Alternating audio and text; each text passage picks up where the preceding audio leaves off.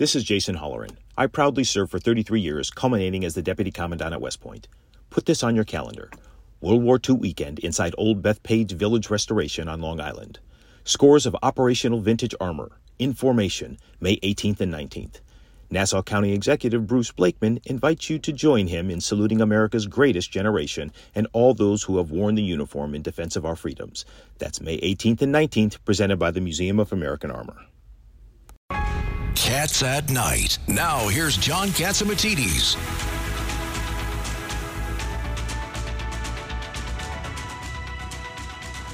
Ho, ho, ho. And on the line with us uh, is Al D'Amato. Did you hear uh, Larry Kudlow just now? Manchin and Sinema changed their votes in an eight minute differential and screwed the American people. What do you hear? Well, let me tell you, it does not surprise me. We've seen them back out in, in the past when we needed them, when the American people needed them. Uh, they ran out on us once again. I don't know what they promised them, but uh, you know they sold out the American people. And this crisis on the border is getting worse. You know, uh, John, today they came out and indicated that uh, the American death rate continues to increase. This is the now going into the third year where uh, our people are dying younger and younger.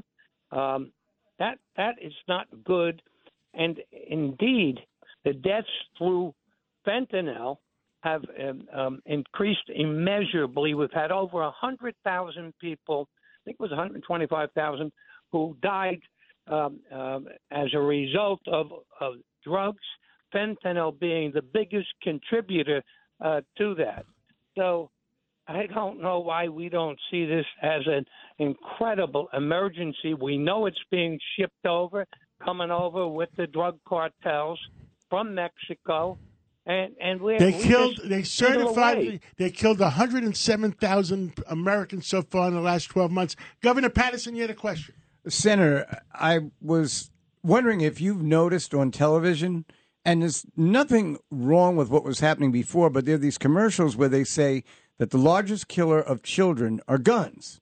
But that hasn't been true for nine to 12 months, and no one's changed those commercials. It's fentanyl. That's who needs to be going on television to warn parents about what's going to happen to their children. That's exactly what's taking place. A 25% increase in deaths, overdose, at, directly as a result of fentanyl. It has taken over as the number one drug killer in the United States as John said, over a hundred thousand. I don't know what we're waiting for, and and I have to tell you, um, it's about time that some of the local mayors began to wake up. I give Adams credit for saying we need a, a billion dollars. You're going to need a lot more. This is just in New York City. Yeah, you got to house people, feed people, educate people. This is incredible, and local governments are picking this up throughout the country. Tell us what other what what else did Mike Lee say, Senator Lee, uh, about the the problem? then we go to Judge Weinberg after that.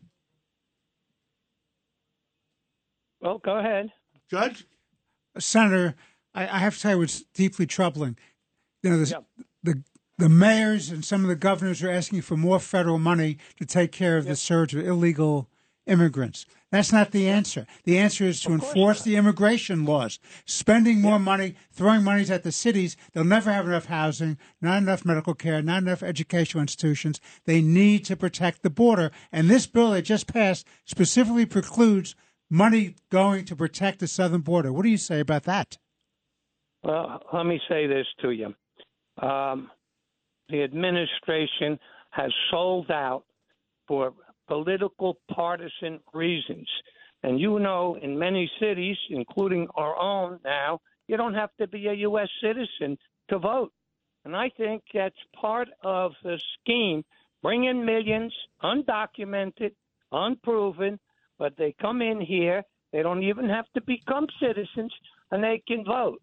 Now, they can't vote in federal elections, thank God, but you're seeing in more and more cities – in more and more states, you will see that people who are not raised here in the United States, who do not share our values. Is that why the borders are open to bring more of those bring more of those people that are going to vote for for uh, uh, those people in? They're going to vote for for the Democrats, and this is part of the Biden administration's plan. I hope that's Bring not the millions. reason. Oh my God! But Senator and John, I don't think the statistics have shown that immigrants that come into this country automatically vote Democratic. They are Well, tend they, to- they unloaded on, all the wake up. prisoners from South America and sending them here. I, I don't mean. To, uh, let's be serious now. Come on, cut it out. Who's running the cities? Where do they go? And of course, they're going to be voting for, for the for the Democrats. That that's part of this whole thing. Bringing them in. It's called Well, displacement theory. them. It's displacement theory. They're changing the demographics. Well, well, when they what- went to Florida, they weren't voting for the Democrats. and that was a long time ago.